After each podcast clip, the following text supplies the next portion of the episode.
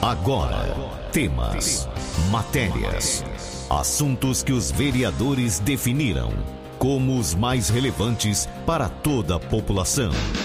Vereador em Ação.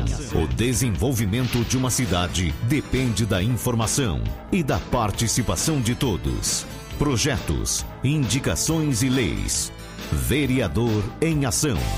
O Legislativo em Foco. Você vai ouvir agora a presidente da Câmara Municipal, vereadora Renata Cirati. Renata, bom dia.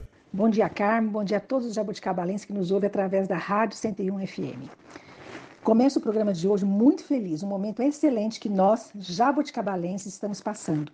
Falo isso de nosso avanço na economia do nosso município. Nessa terça-feira dessa semana, dia 3, fomos até a Prefeitura de Jabuticabal e nos reunimos com o prefeito Emerson Camargo, secretário de Indústria e Comércio Lucas Ramos e grandes empresários da nossa cidade, os queridos Vladimir Morgato, Elvio Morgato e Eudino Zelli, para a assinatura do contrato para a instalação do nosso Poupa Tempo no nosso Jabuticabal Shopping. É realmente um marco histórico para a nossa cidade, que agora passará a contar com este serviço reconhecido em todo o país. Uma conquista muito grande para o nosso município, em que o prefeito Emerson, juntamente comigo e o vereador Daniel Rodrigues, assinamos juntos ao governador João Dória e ao vice-governador a vinda do Poupa Tempo. Estamos muito felizes com essa grande conquista. E eu estou muito feliz também, Carmo, e população, porque também é oportunidade de emprego e crescimento para os nossos munícipes. Uma outra notícia boa para nós munícipes é a indicação que fiz ao prefeito para a implantação do sistema Detecta. O prefeito já havia selado, podemos dizer assim, uma parceria com o governo do estado de São Paulo. E, que, e o que, que é esse sistema Detecta? Vai trazer de benefício para os nossos munícipes? Mais segurança? Com certeza. Este é um sistema de monitoramento inteligente composto através de uso de câmeras, onde a Polícia Militar e o município utiliza as imagens das câmeras instaladas em pontos extremamente estratégicos e que tem o objetivo principal identificar pessoas e veículos visando a segurança do cidadão, de todos nós. Desta forma, teremos em tempo real alertas de veículos roubados, furtados, envolvido em, envolvidos em crime, pessoas desaparecidas e muitas outras situações. A nossa preocupação é fiscalizar e proteger a sociedade, auxiliando no monitoramento e fornecimento de dados e informações necessárias às polícias civil e militar. Na semana passada, estive visitando a empresa Arca Retentores. Você sabia que eles contam com cerca de 400 colaboradores? Uma empresa importante que gera muitos empregos, como muitas empresas do nosso município. E é claro que conta com essa quantidade de pessoas circulando nas ruas próximas ali, até chegar à empresa, ou até as empresas vizinhas que ficam bem ali no distrito industrial, próximo à Coab 4. O fluxo de veículos é intenso, muito intenso mesmo. Carros, motos, bicicletas, caminhões, e para isso é necessária uma sinalização do local onde tem esse fluxo mais intenso. Já indicamos, pedimos e estamos aguardando. O querido José Reinaldo Miciano, diretor de trânsito, esteve com a gente ali no local. Gostaria de agradecer a sua atenção com o pedido da sinalização e também agradecer os colaboradores Leandro Carlos Garcia e Jano Viano Alves. Eles são responsáveis pela segurança de, do trabalho da empresa Arca. Muito obrigada pela atenção e já estamos com os pedidos feitos. Nas proximidades também foram feitas trocas de lâmpadas, que infelizmente as pessoas quebram propositalmente. As lâmpadas já foram trocadas a pedido, claro, dos moradores ali e da empresa também. O nosso trabalho é estar nas ruas, conversando, perguntando, fazendo as indicações necessárias e levando até os nossos munícipes uma atenção especial. Estamos atentos a tudo. Estivemos na quadra esportiva ali na Coab 4, os moradores querem melhorias no local. Fizemos a indicação ao secretário de obras, Nelsinho Jimenez. Lá conversamos até com um time, uma, uma garotada muito animada que vai para jogar e passar horas de entretenimentos. Estivemos também no bairro Santa Isabel, onde fomos ver a pavimentação que a nossa prefeitura realizou. São mais de 10 anos que os moradores aguardavam essa melhoria. Quero aqui agradecer o prefeito Emerson, o vice-prefeito Nelsinho e todos os funcionários que levaram um pouco mais de tranquilidade tranquilidade aos moradores locais. Estamos atendendo também as demandas dos moradores dos bairros Santa Mônica, Jardim Bela Vista, Distrito Industrial, Condomínio Vida Nova 1 e 2, entre outros. O nosso trabalho não para. Participamos no final de semana de um curso muito interessante com a turma do projeto Gerando Amor para as futuras mamães do nosso município. O curso aconteceu na comunidade evangélica Viver. Na oportunidade, tivemos palestras muito importantes com os psicólogos Lidiane, Alessandra, Paulo e Paulo Simões. É um aprendizado magnífico para as gestantes, estendendo inclusive aos casais neste momento tão importante de suas vidas. Gostaria imensamente de agradecer o convite da idealizadora do projeto, a pastora Maraísa. Parabéns pelo grande projeto e muito obrigada pela oportunidade de estar junto de todos vocês. Ah, também fizemos indicações. Estou muito otimista com essas duas indicações que eu vou falar para vocês, que nós fizemos ao executivo. É o uso de dois imóveis, um localizado no distrito Lusitânia e o outro para o distrito de Córrego Rico. Estes dois imóveis serão utilizados para a implantação de uma subsede, um centro de atendimento administrativo e uma casa cultural, abrangendo diversos projetos sociais, assistência social para os moradores locais, entre outros serviços. Com este centro de atendimento, queremos que os moradores dos distritos tenham as demandas necessárias atendidas com mais facilidade e ali mesmo, no próprio local onde moram, sem necessidade de virem até a cidade. Um recado importante para você, munícipe, e quem puder ajudar. Estamos com uma caixa nas dependências da Câmara Municipal, ali no saguão de entrada, para que as pessoas que puderem ajudar com absorventes higiênicos façam a doação.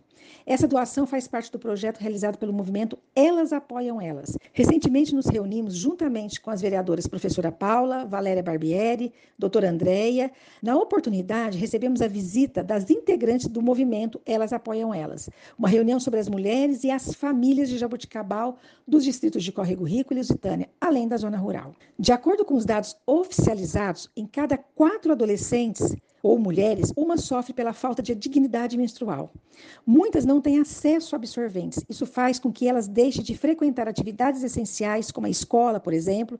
Além disso, muitas colocam sua saúde em risco ao recorrerem a soluções improvisadas, como retalhos de pano, jornais e até mesmo miolo de pão durante o período menstrual. É isso mesmo que pode acontecer. Então, temos que fazer essa ação muito importante. Vamos doar, pessoal, para que a gente possa repassar para essas pessoas, para essas mulheres que tanto precisam precisam. Carmo, já dei entrevista aqui na 101 FM, mas venho novamente falar sobre este problema, que é a falta de água nas torneiras dos nossos munícipes, inclusive eu, que sou munícipe como outro qualquer. Lógico. Uma preocupação muito grande para todos nós, esta angústia afeta todos nós e com toda razão. Estamos passando um momento muito difícil e todos nós sabemos que é um problema que vem de longa data. A falta de investimento de soluções efetivas fizeram com que essa situação chegasse a este ponto crucial. Estivemos recentemente, como já foi dito, em uma reunião no SAEG, com vários vereadores ali, e foi muito discutido e estaremos à disposição para fazer o possível, inclusive com a busca de verbas. O prefeito está muito empenhado, esteve junto ao presidente da República pedindo verbas para a nossa cidade, como os outros prefeitos também têm feito isso.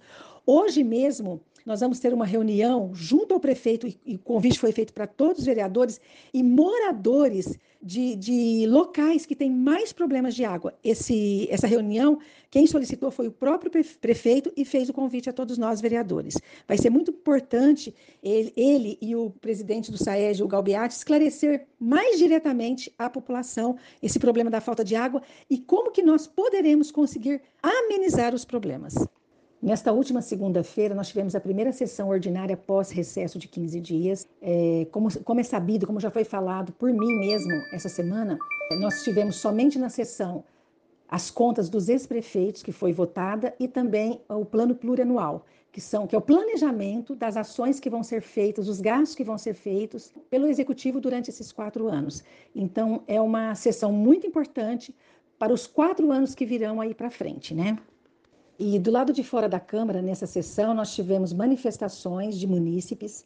É, nós respeitamos muitas manifestações, desde que sejam respeitosas, e ali aconteceu isso. Sabemos que, por muitas vezes, alguns projetos é, não estão de acordo com o que a grande maioria da população gostaria.